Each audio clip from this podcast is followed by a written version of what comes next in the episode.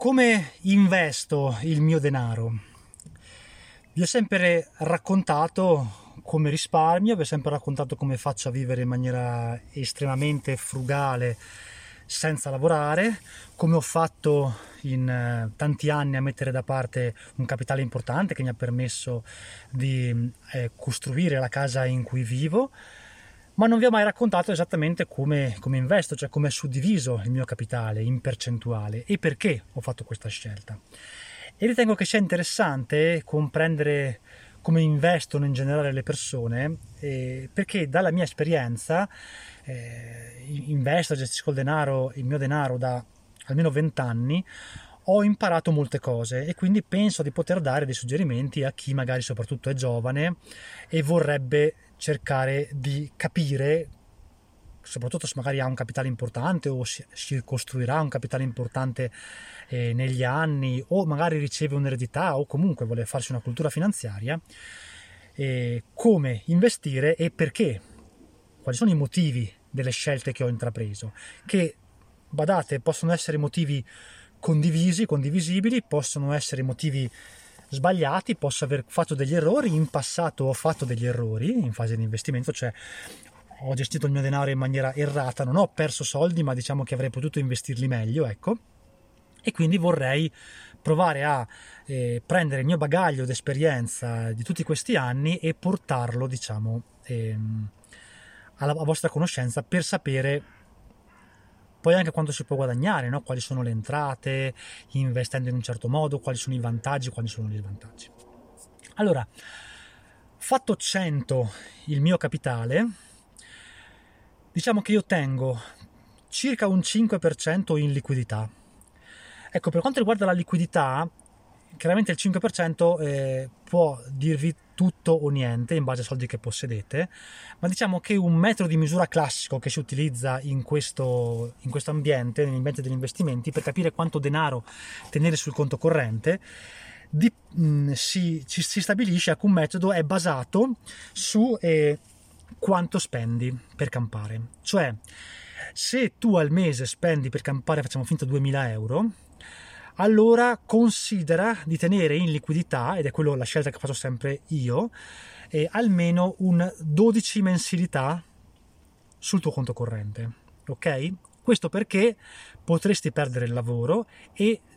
potresti aver bisogno di denaro magari in concomitanza con la perdita del lavoro. Perdi il lavoro e ti si rompe l'auto contemporaneamente. Sapete che quando arrivano le sfortune arrivano tutte insieme, insomma si dice, no, che la fortuna è cieca ma la sfiga ci vede benissimo, zanzara presa, e quindi potresti aver bisogno di soldi. Io consiglio sempre alle persone, anche se questi non sono consigli finanziari, eh, di tenere un dodici, un dieci dodici mensilità, cioè di quello che vi costa vivere ogni mese, sul conto corrente, perché se perdi il lavoro ci vuole un anno, ci vuole un margine di un anno di sicurezza per ritrovare lavoro.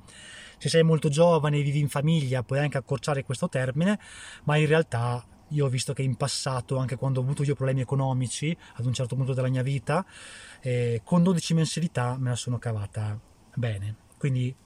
duemila, se vivete con duemila euro, duemila per dodici teneteli sempre sul conto corrente. Questo vale per tutti, anche se è un margine un po' ampio, eh, ma vale per tutti. Dopodiché una parte largamente importante del mio capitale, diciamo circa un settanta per cento del mio capitale, facciamo, facciamo un sessantacinque per cento del mio capitale, e è investito nell'immobiliare.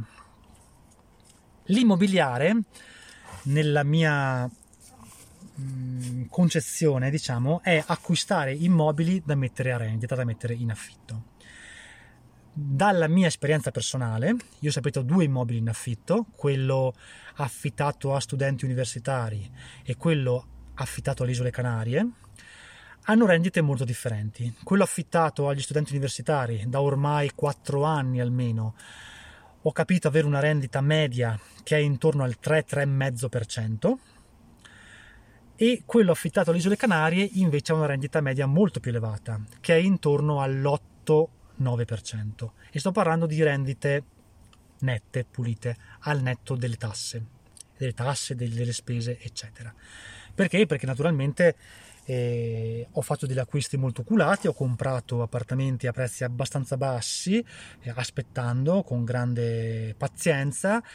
Li affitto secondo me a dei prezzi che sono molto sostenibili, ma avendoli acquistati ad un prezzo abbastanza basso, eh, la rendita poi percentuale annua è elevata. Questa rendita non è neanche lontanamente paragonabile ad una rendita che si può avere dai mercati finanziari, perché eh, i mercati finanziari sul lungo periodo, se si guarda lo storico degli ultimi cinquanta anni, centocinquanta anni, possono avere rendite medie, mediamente, anche tranquillamente doppie rispetto a quelle dell'immobiliare. E quindi una persona potrebbe chiedersi: ma perché non hai messo tutti i tuoi soldi nei mercati finanziari? Ecco, il motivo è che la diversificazione è qualcosa di fondamentale, cioè nel momento in cui un tipo di investimento può avere un problema, un altro tipo di investimento potrebbe non avere quel problema. Se sei molto sfortunato, hai un problema concomitante in entrambi i tipi di investimento, ma di solito la diversificazione serve a questo. Cioè i mercati finanziari possono vivere dei momenti di difficoltà, anche di dieci anni, nei quali tu non guadagni niente o guadagni molto poco, o le aziende non staccano dividendi, o ti ritrovi col capitale in perdita e quindi non hai nessun guadagno, non puoi disinvestire perché perderesti, o comunque se disinvesti rinuncia ad una parte del capitale. E dall'altra parte, se questo capita, come sta capitando in questo periodo, perché sono ormai un paio di anni che i mercati, capi- mercati finanziari sono in perdita, continua invece ad avere le rendite che sono mensili de- del- del- degli affitti, cioè dell'immobiliare. Se non avessi fatto questa scelta, mi sarei ritrovato con tutto il capitale nei mercati finanziari, che però avrei potuto potenzialmente rendere di più, ma in questo particolare momento storico non avrei delle rendite eh, fisse che invece ho mensilmente con l'immobiliare, e quindi una cosa mi salva rispetto all'altra. È più bassa, mi accontento di ricevere meno soldi di quelli che avrei potuto sperare, ma ho una stabilità economica più importante, cioè più, più maggiore, ecco. E questo è il consiglio che mi sento di dare alle persone: non siate avidi, cercate di diversificare molto i vostri investimenti ehm, in modo tale da puntare ad una rendita che è intorno al tre al quattro per cento e non di più, ma in modo diversificato, in modo tale che ehm, quando poi ci sono dei problemi in un certo ambito,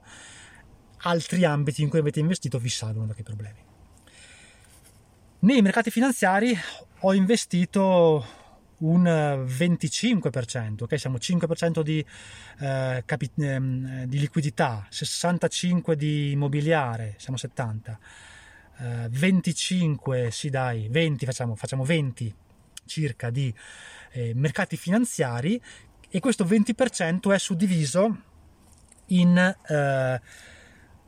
azionario puro sostanzialmente. Sapete che io investo con Moneyfarm perché non voglio preoccuparmi di seguire i mercati finanziari, non mi interessa, sono disposto a pagare quello zero virgola otto per cento eh, che gli do annualmente per non preoccuparmi di quella cosa, perché io voglio fare altre cose, voglio venire nel bosco, voglio fare lo scrittore, voglio eh, non voglio preoccuparmi di quella cosa lì, voglio che la loro gestione attiva, perché è una gestione attiva alla fine, con strumenti passivi come gli E T F, ma una gestione attiva,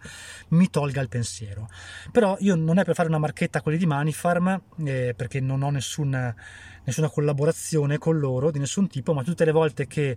ho alzato il telefono per chiedere una consulenza finanziaria mi hanno sempre risposto e mi hanno sempre dedicato una mezz'ora, un'ora di tempo per parlare dei miei investimenti, come muoverli, come spostarli. Loro stessi mi hanno contattato più volte per chiedermi come andava, se le cose andavano bene, se ero soddisfatto, per darmi delle consulenze, se la mia situazione patrimoniale era cambiata e quindi potevo spostare e rendere, trasformare in più rischioso il mio investimento. Quindi la percentuale che gli do per la gestione del mio capitale è ripagata, diciamo, dal fatto che